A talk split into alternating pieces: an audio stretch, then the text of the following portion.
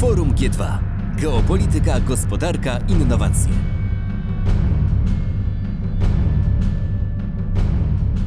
Dzień dobry Państwu, moje nazwisko Andrzej Bujak, reprezentuję Wyższą Szkołę Bankową i mam tą przyjemność tutaj za zgodą organizatorów, aby poprowadzić kolejną sesję. E, Żeby nie przedłużać czasu, bo trochę walczymy z czasem, chciałbym na samym początku tu przedstawić panelistów, a więc pana prezesa Krzysztofa Domareckiego, a więc e, Selena FM SA, pan Radosław Pytel, który, Pyfel, przepraszam, e, to, to jest też i kwestia właśnie tu mikrofonu, a więc kierownik programu Biznes Chiński na Akademii Leona Koźmickiego, były członek Rady Dyrektorów Azjatyckiego Banku Inwestycyjnego. Myślę, że to już wystarczy, żeby na Pana spojrzeć. Pani Monika Duda, Managing Director Poland e, DHL Supply Chain. E, Pan Zygmunt Łopalewski, e, który będzie reprezentował, jest senior menadżerem w- Whirlpool Corporation i tutaj pan Mikołaj Wild, prezes Centralnego Portu Komunikacyjnego. Szanowni Państwo, dzisiaj o łańcuchu dostaw było sporo już mówione. Właściwie każda z poprzednich sesji właściwie dotyczyła tego problemu, więc ja tutaj nie będę e, specjalnie wprowadzał w tematykę, bo wydaje mi się, że ona jest powszechnie znana. E, Trochę żartem, pół serio, tylko pozwolę, żeby rozluźnić atmosferę, przypomnieć to powiedzenie, że logistyka nie jest wszystkim, ale bez logistyki nie ma niczego i wydaje mi się, że dzisiaj na ten temat porozmawiamy. Natomiast do swoich panelistów przygotowałem tutaj pytania, które zadam za chwilę, natomiast chciałbym, aby ta sesja trochę była bardziej pragmatyczna, to znaczy taka dotykająca rzeczywistości tego, co się dzieje. W związku z tym mam nadzieję, że każdy z tutaj z Państwa, praktyków, doświadczonych bardzo osób przedstawi specyfikę funkcjonowania łańcucha dostaw w, swojej, w swoim jakby obszarze. W związku z tym to pierwsze pytanie do pana prezesa Krzysztofa Domareckiego, a więc proszę o skomentowanie właśnie tych globalnych dostaw, bo reprezentuje pan globalną firmę, a przede wszystkim tutaj różnic, które już był chyba pan uprzejmy zaznaczyć na pierwszym e, panelu, to znaczy tych krótko i długoterminowych łańcuchów dostaw. Dzień dobry Państwu. Rzeczywiście, jeśli mówimy o takich kwestiach jak logistyka, to pierwszy zasadniczy mm, kryterium, które trzeba przyjąć, żeby precyzyjnie się wypowiadać, to jest kryterium czasu. I tu bym to podzielił na takie trzy e, okresy. Pierwszy okres to jest okres, w którym pandemia uderzyła, e, czyli szok ogólnoświatowy. I wtedy wystąpiły zarówno zahamowania po stronie popytu, jak i po stronie podaży. Jak wiecie Państwo, w Europie rządy e, zablokowały granice, ciężarówki też nie mogły za bardzo jeździć. E, Ludzie przestali chodzić do sklepów em, i to był okres kilku tygodni, w których te tak zwane przez ekonomistów szoki podażowe i popytowe e, zadziałały. Ale to było tylko między 3 a 7 tygodni. Natomiast teraz, kiedy jesteśmy 3 miesiące później czy 4 miesiące później, sytuacja jest e, zupełnie odmienna. Po pierwsze, przez ostatnie pół roku świat przestał chodzić do kin, teatrów, restauracji. Ludzie musieli zrezygnować z zagranicznych wojaży, tylko część ludzi była na urlopach e, i to z reguły w swoim własnym kraju, a jednocześnie rządy na całym świecie e, zapewniły utrzymanie miejsc pracy dzięki nieprawdopodobnym, nieprawdopodobnej wielkości programom pomocowym, tak zwanych tarczach. Nasz rząd zresztą też zrobił świetną robotę w tym zakresie. I w tym momencie ludzie mają pieniądze i mają zatrudnienie i co ludzie zaczęli robić? Otóż te oszczędności, które mieli z tytułu tego, że nie, nie poszli do teatru, nie pojechali e, na wczasy, e, oni zaczęli alokować, czy nie chodzą do galerii em, handlowych, zaczęli alokować w dwóch różnych kierunkach. Po pierwsze, zakupy przez internet, co ma olbrzymi wpływ na branżę logistyczną i, i na zamówienia w tym zakresie. I to się dzieje w skali ogólnoświatowej. Drugie, remonty mieszkań, co my na przykład obserwujemy nie tylko w Europie, ale również e, w Ameryce Południowej czy w Azji, bo ludzie, którzy mają więcej pieniędzy, stwierdzili, no skoro nigdzie nie jadę, no to sobie poprawię swój byt, czyli albo wymieniają okna, albo remontują łazienkę, e, albo e, na przykład malują dom. Handel na świecie Oczywiście pozostaje mimo to cały czas poniżej poziomów z pandemii, natomiast musimy pamiętać, że solidnie odbił, odbił do góry i tu jest dobra wiadomość. Już około czerwca handel odbił, od- odrobił ponad połowę straty pandemicznej, a przede wszystkim to, co jest istotne, światowy handel e, obecnie odbija z dużo szybszą prędkością, z dużo większą prędkością niż w 2008 roku po kryzysie finansowym. Skutek dla logistyki jest taki, że na przykład działalność żeglugowa w niektórych portach na świecie i w Stanach, i w Azji, i w Europie uległa normalizacji, a stawki frachtowe obecnie są wyższe wręcz niż w 2019 roku. Dam taki przykład, który przeczy trochę tej wojnie handlowej amerykańsko-chińskiej. Zapotrzebowanie przedsiębiorstw chińskich na produkty, e, przepraszam, zapotrzebowanie przedsiębiorstw amerykańskich na produkty z Chin jest tak gigantyczne, że zmieniła się stosunek rodzaju frachtów, które e, firmy amerykańskie zamawiają. Kiedyś tradycyjnie, żeby trzymać się zasad ekologii, zamawiali taki tradycyjny fracht 21-dniowy, a czasami jeszcze wręcz taki tak zwany ekologiczny, czyli 30-dniowy, czyli 30 dni z portu w Chinach do portu na zachodnim wybrzeżu Stanów Zjednoczonych. Teraz przez ostatnie trzy miesiące bardzo wzrósły, wzrosły zamówienia na frachty 12-dniowe. Co to oznacza? Amerykańskie firmy nie mają czasu czekać, mają ssanie u siebie i potrzebują towaru z Chin na już. W związku z tym ten popyt odbija e, znakomicie, więc ja od strony jako praktyk wojny handlowej amerykańsko-chińskiej na liczbach nie widzę. Amerykańskie korporacje też jej za bardzo nie widzą. Natomiast średni okres. W średnim okresie, czyli 3 do 5 lat, możemy spodziewać się, że aktorzy polityczni e, i aktorzy wojskowi mimo wszystko spróbują wywrócić to i spróbują zrobić coś w rodzaju dekaplingu, ale wtedy pojawi się pytanie takie, mianowicie i pojawi się oczywiście kwestia tak zwanego skracania łańcucha dostaw i ściągania czy to do Europy, czy do Stanów Zjednoczonych produkcji. E, tej, która przez 30 lat została ulokowana, czy to w Chinach, czy wreszcie Azji, czy, gdzie, czy w Meksyku, czy gdziekolwiek indziej. I teraz praktyk powinien sobie zadać pytanie takie. Załóżmy, że kręgi wojskowo-polityczne przeforsują to. To jak oni chcą to zrobić? Po pierwsze, zadajmy sobie pytanie, jaką produkcję, jaką technologię wypchnęliśmy z Europy czy ze Stanów Zjednoczonych przez ostatnie 30 lat? Po pierwsze, to były to była produkcja generująca wysokie koszty środowiskowe, czyli przede wszystkim przemysł metalurgiczny i chemiczny. Następnie wszelkie przemysły powiązane z nimi też poszły e, za tym do Azji, e, zarówno ze Stanów, jak i z Europy. Dalej wypchnęliśmy z Europy i ze Stanów Zjednoczonych produkcję o wysokich nakładach pracy ludzkiej.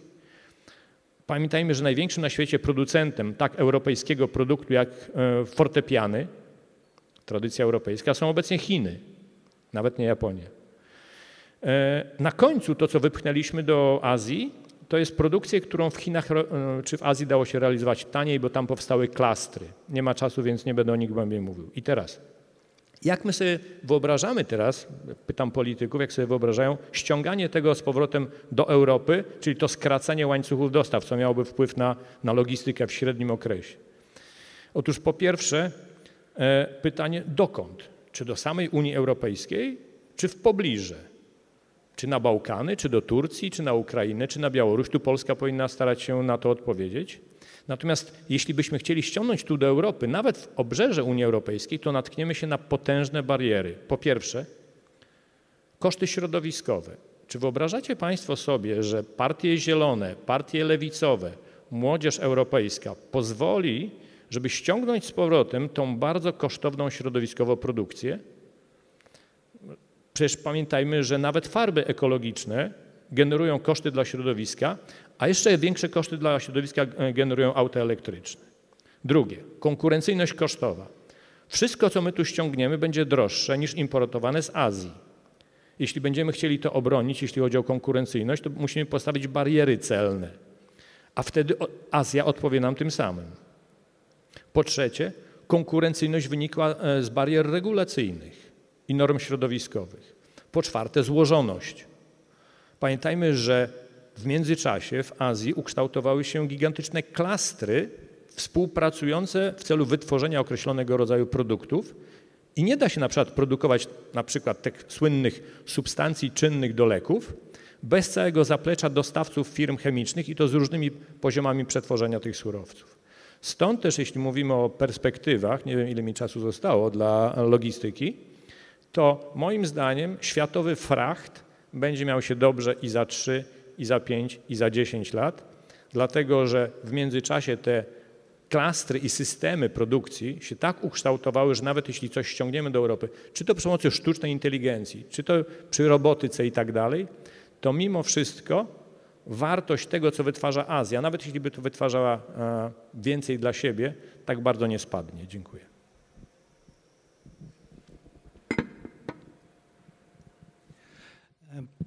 Pan Radosław Pyfel, więc e, bardzo proszę Pana o krótkie skomentowanie, co się dzieje na globalnych łańcuchach dostaw, jakie mamy tutaj te szczególne uwarunkowania geopolityczne i co zmieniła pandemia i jakie są plany rozwojowe. Dzień dobry.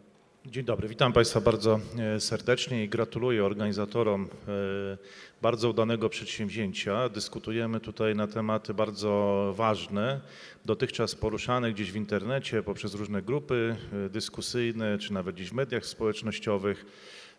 Myślę, że to był świetny pomysł stworzenie takiej platformy i też bardzo dziękuję za zaproszenie. Proszę Państwa, bardzo krótko, ja chciałem powiedzieć o głównych wyzwaniach, z którymi będziemy się borykać w nadchodzących latach, które zostały niejako może nie tyle wywołane przez pandemię koronawirusa, ale ta pandemia te, te, te procesy przyspieszyła, ale też będę starał się mówić z praktycznego e, punktu widzenia, tak jak tutaj często podkreślał też e, prezes Domarecki. E, Pełniłem w ostatnich latach e, wiele funkcji, czy to w Azjatyckim Banku Inwestycji Infrastrukturalnych, czy byłem odpowiedzialny za rozwój e, biznesu na tak zwanym nowym jedwabnym szlaku w PKP Cargo. E, No i wszędzie, prowadząc wszelkie, e, wszelkie te przedsięwzięcia, mierzyliśmy się z tymi problemami i musieliśmy podejmować przede wszystkim decyzje, czyli musieliśmy wiedzieć, co się dzieje, musieliśmy reagować, a jeszcze lepiej musieliśmy wychodzić e, naprzeciw pewnym trendom. Prze- Przedsięwzięcie, które teraz prowadzę, to jest program biznesu chińskiego na Akademii Rona Koźmińskiego, już czwarta edycja. Też wszyscy mówili, że to się nie uda, nie może się to udać w takich czasach jak narastający spór między USA a Chinami. Tymczasem mamy już czwartą edycję, blisko 100 uczestników i absolwentów. Wielu z nich jest dzisiaj też na sali, także wielu wykładowców, tak jak prezes Domarecki, e, profesor Góralczyk, Jacek Bartosiak i wielu jeszcze innych, e, których widziałem w kuluarach. E, I proszę Państwa, więc będę mówił z punktu widzenia no, takich konsekwencji praktycznych, które te wyzwania wywołują. Proszę Państwa, pierwsza rzecz, może to są rzeczy, e, możecie Państwo uznać, że są rzeczy banalne, ale warto może w takim jednym e, w skrócie e, powiedzieć o nich wszystkich. Koronawirus tak naprawdę niczego nie zmienił, on przyspieszył już to, co było. Te procesy obserwowaliśmy wcześniej, one teraz dzieją się szybciej. Polska miała wiele czasu na to, żeby te procesy wyprzedzić, wyjść naprzeciw. Teraz wydaje mi się, że będziemy już reagować, będziemy starali się e, nadążać. To po pierwsze. E, Po drugie, e, proszę Państwa, toczą się jednocześnie trzy rewolucje. Jest to rewolucja geopolityczna, e, szeroko już tutaj omawiana w trakcie naszego forum.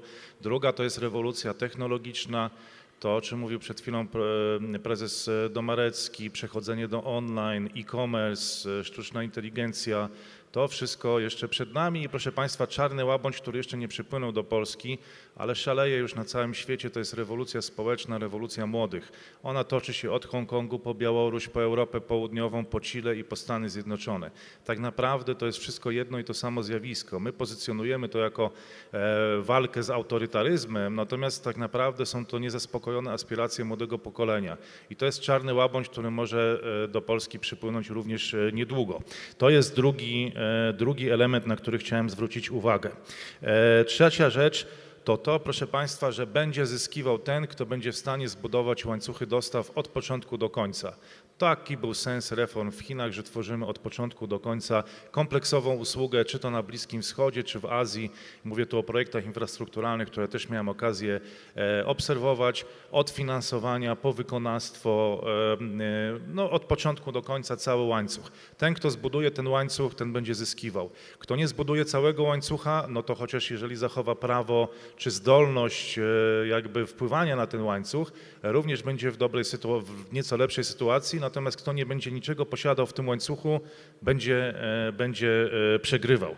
I to jest rzecz numer trzeci, trzy. Numer cztery, proszę Państwa, będą zyskiwać wielkie podmioty mające za sobą wsparcie potężnych organizacji, potężnych państw, czy, czy, czy państw bardzo dobrze zorganizowanych, oni w tej rzeczywistości pandemii czy postpandemii e, będą zyskiwać.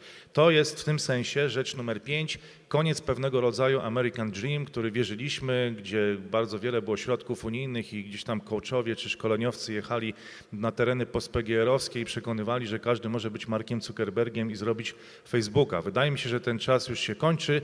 Jest czas, nowy czas i to jest czas, który obrazuje chińskie przysłowie Luanshi Chu Inxiong, czyli chaotyczne czasy rodzą wielkich bohaterów. Trudno będzie dojść od zera do milionera, jak to było w XIX wieku w Ameryce, wtedy kiedy tworzył się American Dream, ale będzie dużo średnich czy małych firm, być może część z nich jest tutaj dzisiaj na sali, którzy wykorzysta te luki, wykorzysta te nisze, które się stworzą i będąc mali i średni staną się wielcy. I to będą te czasy, chaotyczne czasy wielkich bohaterów i to jest możliwe. Nie wiem, czy w przyszłości zostanie to nazwane chińskim e, marzeniem, ale nie będzie to już takie marzenie amerykańskie, jakie znamy. Rzecz szósta, dyplomacja handlowa, te kraje, które je posiadają, czy te firmy, które będą mieć wsparcie, będą zyskiwać. Wszystko dzisiaj idzie o regulacje, o zapisy, to są często bardzo subtelne negocjacje. Kto nie będzie miał wsparcia profesjonalnego, profesjonalnych e, organizacji, profesjonalnej dyplomacji, będzie przegrywał, gdyż będzie przegrywał e, poprzez zapisy, poprzez regulacje e, i cóż z tego, że będzie konkurencyjny cenowo, ofertowo, czy będzie dawał dobrą, dobrą usługę, jeżeli zostanie wyeliminowany na poziomie zapisów. Numer 7, proszę Państwa, to wynika ze zrozumienia. Ci, którzy będą rozumieć tą skomplikowaną rzeczywistość, będą wygrywać. Ci, którzy nie będą rozumieć, będą przegrywać, bo e, rzeczy są kompleksowe, tak chociażby jak nowy jedwabny szlak. Koncepcja chińska przedstawiona w 2013 roku. Jeżeli nie będziemy potrafili jej zrozumieć, nasze reakcje, nasze diagnozy będą nieadekwatne e, i to nie będzie rodzić sukcesu. Numer 8. It's a complex issue, it's complicated. Mówiąc wkrótce, to są rzeczy bardzo złożone. Nie ma prostych rozwiązań. My się dobrze czujemy, mamy poczucie bezpieczeństwa, jeżeli coś jest czarne albo białe, ale te rzeczy są nieoczywiste, złożone. Każdy przypadek jest inny. To jest również duży problem. Proszę Państwa, media skończyły swoją, to już po dziewiątej ostatnie, nie ma co na to liczyć. Ja często widzę taką krytykę. Wielu z Państwa gdzieś tam szuka czegoś, jakiegoś darmowego kontentu w internecie. Nie ma darmowych e, obiadów. To też cieszy mnie to, że tylu z Państwa jest e, dzisiaj. Cieszy mnie powodzenie też Strategy and Future Jacka Bartosiaka i wielu tego typu e, inicjatyw w internecie.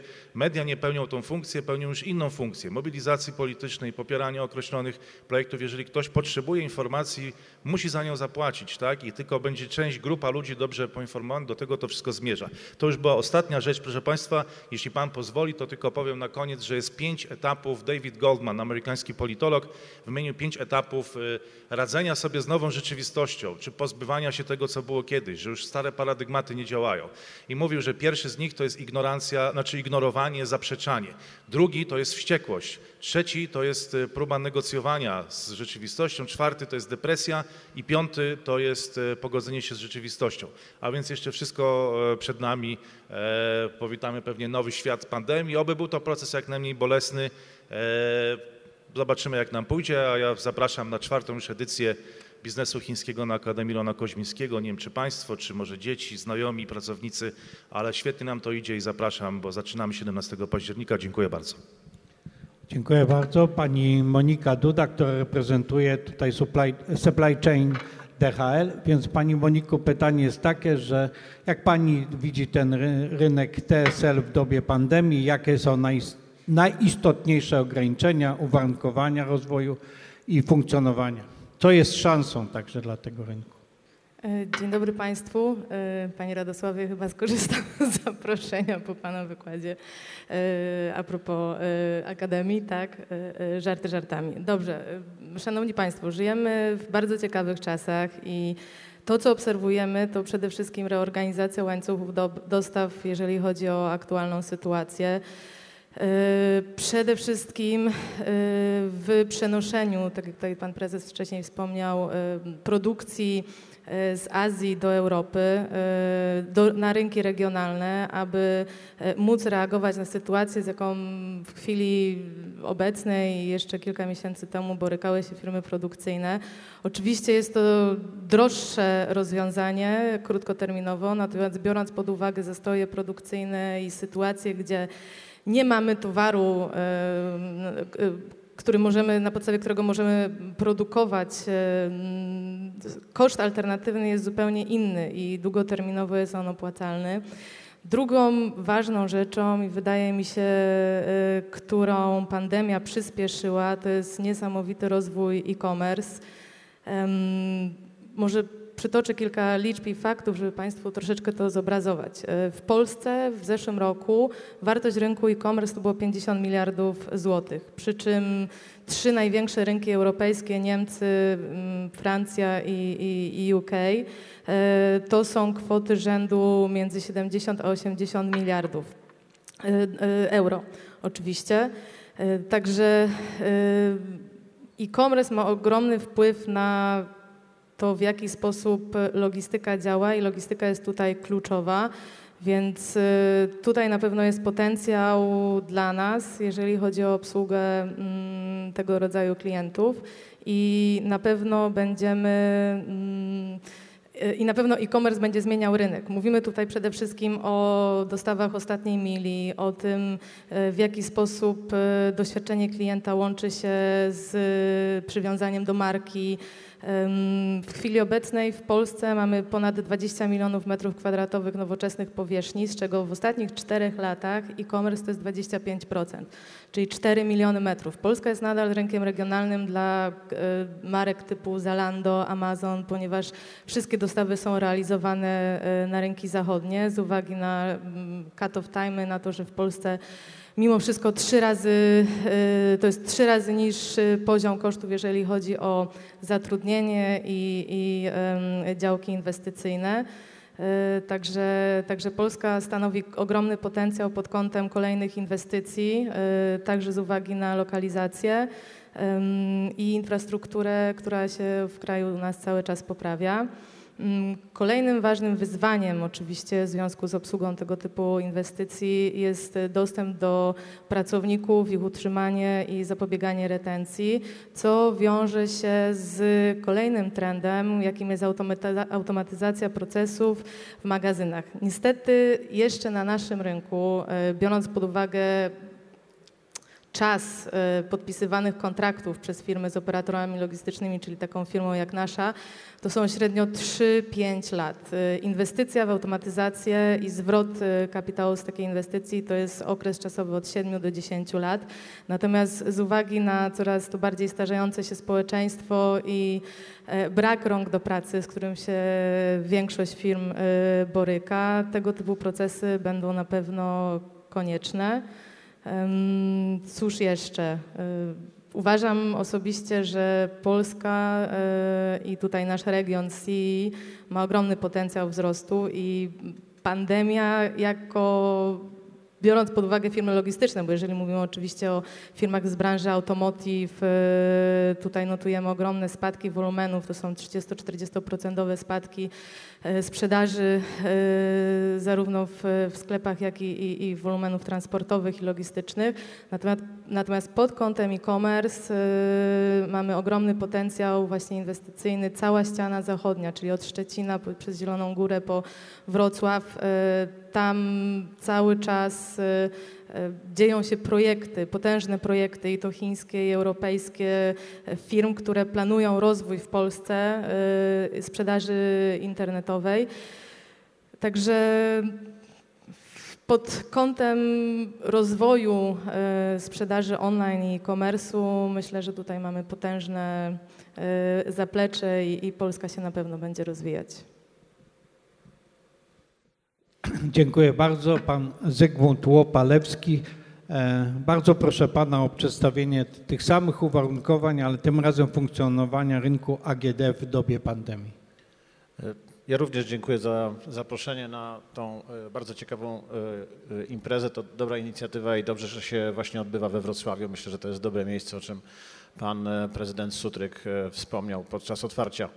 Ja reprezentuję firmę Whirlpool, która jest dużym graczem, jeśli chodzi o rynek AGD. To jest dosyć ciekawy rynek.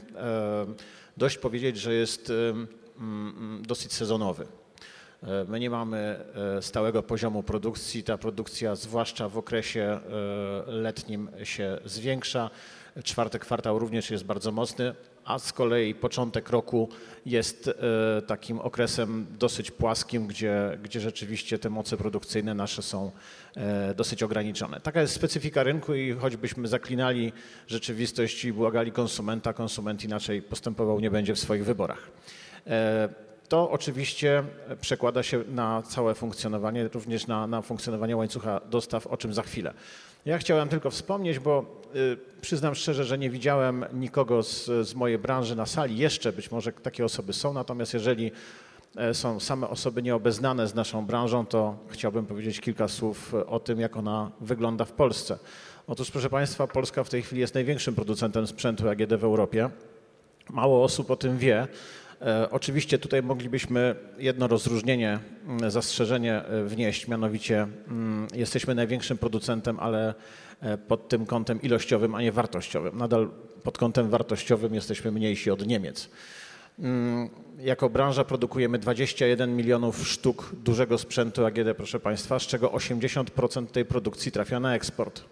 Czyli możemy powiedzieć, że jesteśmy beneficjentem tej dobrej sytuacji gospodarczej, ale też branża AGD w jakimś stopniu ma wpływ na, e, na nasz wzrost, e, na wzrost PKB, dlatego że ważymy około 1,5% PKB. Tak, tak, tak to się liczy, to jest 100 tysięcy osób pracujących e, w branży. E, Mówi się, że nawet e, w tej chwili więcej. Mm, Eksportujemy. Eksportujemy do praktycznie wszystkich e, krajów europejskich. Europa Zachodnia kupuje sprzęt pochodzący stąd i stąd też e, można powiedzieć, że mm, ta, mm, ten progres w branży cały czas istnieje. My rzeczywiście mm, rok do roku notujemy e, wzrosty produkcji. Dlaczego tak, e, taka pozycja silna Polski w Europie? Mogę powiedzieć, że jesteśmy rynkiem dosyć dojrzałym, jeśli chodzi o AGD, jeśli chodzi o produkcję. E, Największe firmy zdecydowały się wejść do Polski już ponad 20 lat temu e, i widząc e, sukces swoich fabryk e, związany przede wszystkim z lokalizacją Polski, bardzo, e, bardzo ważną dla, dla, dla, dla tej branży, E, widząc dostęp do naprawdę wykwalifikowanej e, siły roboczej. Oczywiście nie muszę dodawać, że ten element kosztowy jest tutaj również ważny. No, trudno, trudno to negować. No i e, to strategiczne położenie to spowodowało, że te doświadczenia branżowe nasze były coraz lepsze i coraz lepsze.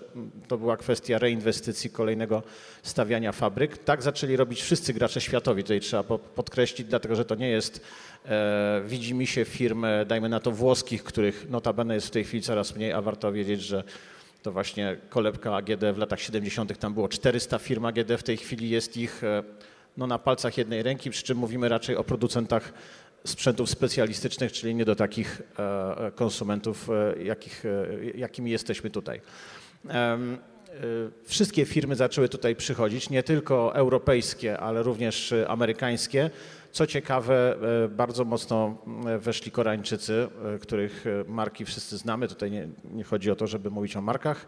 Jesteśmy w tej chwili w przededniu wejścia, moim zdaniem, firm chińskich, aczkolwiek one mają tutaj pewien problem, dlatego że e, jednak znajomość specyfiki z e, rynku AGD europejskiego powoduje, że no, te firmy e, jeszcze mają problemy, aczkolwiek mają ogromny kapitał, który może spowodować, że po prostu będą to, mm, jeżeli zostanie to przyzwolone, będą to, będą to zakupy, zakupy firm. Proszę Państwa, przechodząc do, do kwestii pandemii i tego, co, co, co można powiedzieć e, o, o, o tym, jakie wnioski nam się nasuwają jako branży, my musimy powiedzieć, że wchodziliśmy w ten rok naprawdę w bardzo dobrym nastroju e, i ten nastrój, tak jak wszystkich nas, e, gdzieś e, w marcu e, diametralnie się zmienił. E, Rzeczywiście te trzy, tak jak pan prezes mówił, trzy, siedem tygodni obserwowaliśmy szok e, z jednej strony konsumentów, którzy praktycznie przestali kupować. W niektórych, e, w niektórych krajach, tak jak w Wielkiej Brytanii, e, ten spadek rynkowy w tamtych tygodniach to było około 80-85%. No więc dla fabryk to też e, był bardzo trudny moment i z dwóch powodów, oczywiście ze względu przede wszystkim na bezpieczeństwo, teraz już jesteśmy trochę mądrzejsi, wiemy w jaki sposób podczas pandemii funkcjonować biznesowo, ale e, to był również szok związany z tym, że nie za bardzo było wiadomo jaka jest przyszłość i jaka czeka nas produkcja. Myśleliśmy, że będzie dużo gorzej niż jest. Proszę Państwa, również polski rynek bardzo mocno, e, bardzo mocno zanotował e, spadki. Natomiast co się wydarzyło po tym pierwszym szoku w kwietniu? To jest dosyć ciekawe, dlatego że w maju jako branża odnotowaliśmy rekordowy miesiąc, jeśli chodzi o produkcję. Co za tym idzie, zaczęliśmy również e, obserwować bardzo duże wzrosty na, na, na poszczególnych rynkach. Czerwiec był doskonały, lipiec świetny, sierpień wyśmienity, wrzesień okazuje się, że również jest bardzo dobry. Się okazuje, proszę Państwa, że przy takiej, przy takiej terapii szokowej wiele firm mówi o tym, że zrealizowany zostanie profit plan. Proszę Państwa, e, gdyby, e, gdyby się mnie zapytać, co, e, co pandemia e, spowodowała, ona, ona pokazała, że rzeczywiście skrócenie łańcucha dostaw jest sprawą nie, niebagatelną. Oczywiście dużo tutaj mówić, kiedy firmy e, z naszej branży wchodziły do Polski, 99% komponentów pochodziło z, e, z importu. W tej chwili jest to około 50%. Widzimy cały czas taki trend wśród naszych dostawców, którzy chcą być coraz bliżej i bliżej e, e, nas, tych producentów, którzy tutaj są e, bardzo dobrze ulokowali od dawna. Tutaj na marginesie, już widziałem sygnał, ale na marginesie chcę tylko powiedzieć, że nasza branża to nie tylko produkcja, ale również bardzo zaawansowane R&D, czego moja firma może być przykładem, dlatego że globalne centrum R&D jest właśnie we Wrocławiu. Więc widzimy rzeczywiście ten łańcuch dostaw, który się przesuwa. E, Być może e, to nie tylko kwestia Polski i absorbowania e, tych dostawców przez Polskę. Tutaj chodzi o niestety ograniczoną liczbę miejsc rąk pracy, z czym rzeczywiście się borykamy, zwłaszcza w tym okresie, kiedy tak wzrastaliśmy. Liczymy na to, że rzeczywiście ten łańcuch się skończy i być może na tym zyskają również kraje nasze sąsiednie. E, Życzyłbym sobie, żeby e, takie kraje jak Ukraina i Białoruś tutaj miały jakąś szansę, ale to oczywiście pokaże przyszłość. Dziękuję bardzo. Pan e, Mikołaj Wild, e, prezes e, Centralnego Portu Komunikacyjnego. Panie prezesie, zapytam tak trochę przewrotnie. Czy nam ten e, centralny port e, komunikacyjny jest potrzebny i co on nam ma dać? Proszę powiedzieć, szanse tych megaprojektów. Po pierwsze, bardzo dziękuję e, za zaproszenie. E, Po drugie, e, wydaje mi się, że to pytanie dobrze, że pada, zwłaszcza w kontekście COVID-u. Lotnictwo nie notuje w ostatnim okresie jakiegoś spektakularnego wzrostu, mówiąc oględnie. Globalne firmy inżynierskie zastanawiają się, co robić ze swoimi sekcjami lotniczymi. A jednocześnie Centralny Port Komunikacyjny jest jednym z najbardziej e, mających największy potencjał e, rozwojowy inwestycji w tym regionie e, Europy, w tym regionie świata. I teraz na początku jednak, zanim wyjaśnię, dlaczego tak jest, jedno krótkie wprowadzenie, taka deklaracja misji, po co Centralny Port Komunikacyjny powstaje. Centralny Port Komunikacyjny jest oparty na wierze w wolną konkurencję. Konkretnie Centralny Port Komunikacyjny jest oparty na przeświadczeniu, że konkurencja powinna być wolniejsza niż my. I właściwie po to realizujemy Centralny Port Komunikacyjny. Centralny Port Komunikacyjny to przyłączenie, co oczywiste, e, Polski do e, łańcucha dostaw, na ile to jest tylko możliwe. A tutaj, pomimo tego, że wiele zostało zrobione, wciąż jeszcze, e, jak to ktoś powiedział, Achilles miał pięty Achillesa, ja mam całe ciało Achillesa. Wciąż jeszcze nasz system e, infrastrukturalny e, wymaga bardzo mocnego uzupełnienia. To jest wciąż system infrastrukturalny, który nie jest stworzony na nasze potrzeby, więc dobrze jest o tym pamiętać. Przede wszystkim pierwsze wyzwanie, przed którym stoimy, to oczywiście zaadaptowanie się do zmian, e, które następują i bycie uważnym, ponieważ e, uważne obserwowanie otaczającej nas rzeczywistości. Tutaj e, pamiętajmy, że wpływ COVID-u na e, lotnictwo nie jest jeszcze do dzisiaj określony. Długoterminowo nie wpłynie on e, na, e, na popyt na usługi lotnicze, ale krótkoterminowo może prowadzić do pewnych zawirowań. Dla nas, jakkolwiek paradoksalnie by to nie brzmiało, jak dotąd pandemia ma wpływ pozytywny. Pozytywny dlatego, że decyzja o realizacji Centralnego Portu Komunikacyjnego e, powinna zapaść w 2012 roku. Realizując Centralny Port Komunikacyjny od 2017 roku, od listopada, bo wówczas została e, podjęta przez rząd Rzeczpospolitej uchwała o realizacji Centralnego Portu Komunikacyjnego, e, goniliśmy trochę uciekający nam popyt na usługi lotnicze i borykaliśmy się z widmem koniecznych inwestycji na lotnisku Chopina w Warszawie, które to, e, których koszty musiałyby zostać poniesione przez linie lotnicze, czytaj przez pasażerów i operatorów.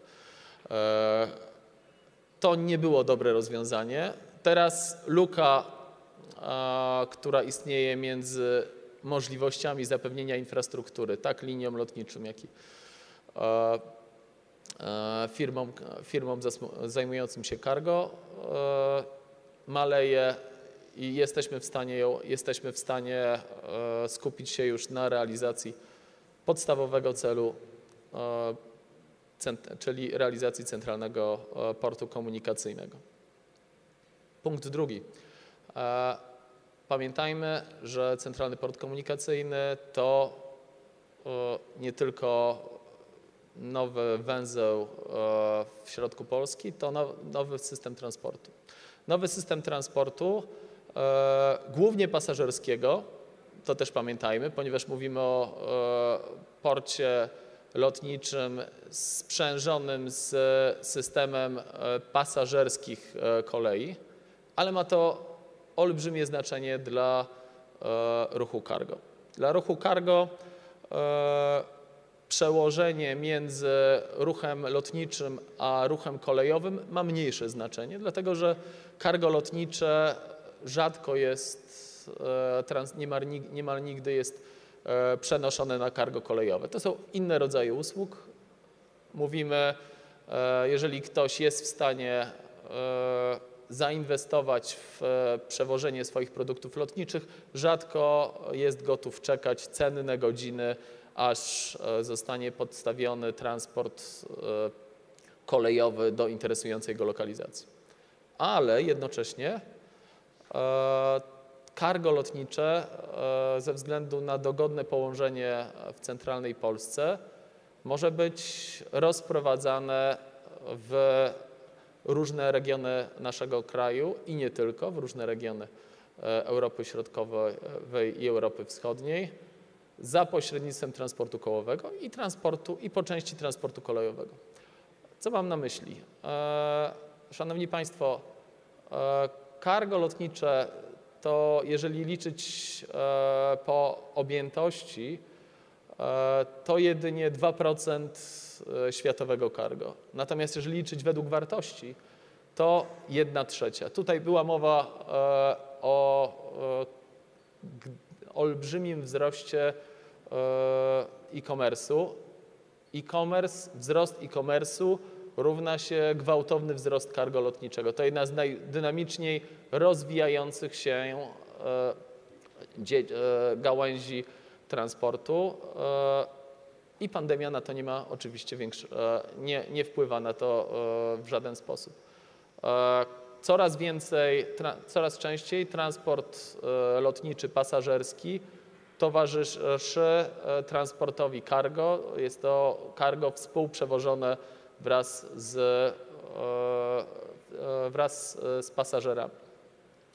Trzeci wreszcie element, ta najbardziej lukratywna część transportu cargo, czyli przesyłki KEP, kurier, ekspres, paczki, mogą być w znacznym stopniu realizowane przez e, transport kolejowy pasażerski. E, To rozwiązanie, które na razie jest na etapie analiz, ale jest na, na etapie poważnych e, analiz, jeżeli chodzi o e, pracę nad systemem. Jaka jest nasza oferta? Nasza oferta to e, bycie przy tym przedsięwzięciu. Bycie przy tym przedsięwzięciu, ponieważ e, podam przykład. E, Potrzeby taborowe, jeśli chodzi o e, centralny port komunikacyjny, to około 130 nowych składów pociągowych. 130 składów to jedna z, jedno z największych e, zamówień obecnie na świecie, jeśli chodzi o pociągi. Oczywiście rozłożone na lata, gigantyczna szansa dla polskiej gospodarki. Jeżeli mówimy o współpracy to oferujemy coś więcej niż tylko udogodnienia. I tutaj bardzo e, e, jestem wdzięczny firmom logistycznym, że towarzyszą nam rzeczywiście od samego początku, wnoszą cenne uwagi do, e, do dokumentów planistycznych, ale zwracam uwagę, że mówimy o czymś więcej niż tylko porcie lotniczym dostosowanym do potrzeb cargo. Mówimy o systemie transportu, który poprzez zdywersyfikowaną sieć centrów logistycznych może być nowym krwiobiegiem gospodarczym naszej, e, nowym krwiobiegiem naszej gospodarki. Dziękuję. Jedna tylko uwaga a propos e-commerce, o którym Pan wspomniał. W chwili obecnej jest to między 6 do 10%, natomiast w krajach y, bardziej rozwiniętych około 15 do 20%, natomiast do 2030 roku uznaje się, że e-commerce będzie stanowił 40% handlu. Szanowni Państwo, chciałem szczególnie tutaj podziękować dzisiaj w tej chwili wszystkim panelistom i mam nadzieję, że Państwo tym razem takim trochę zwyczajem em, konferencyjnym też mi pomogą podziękować. Forum G2. Geopolityka, gospodarka, innowacje.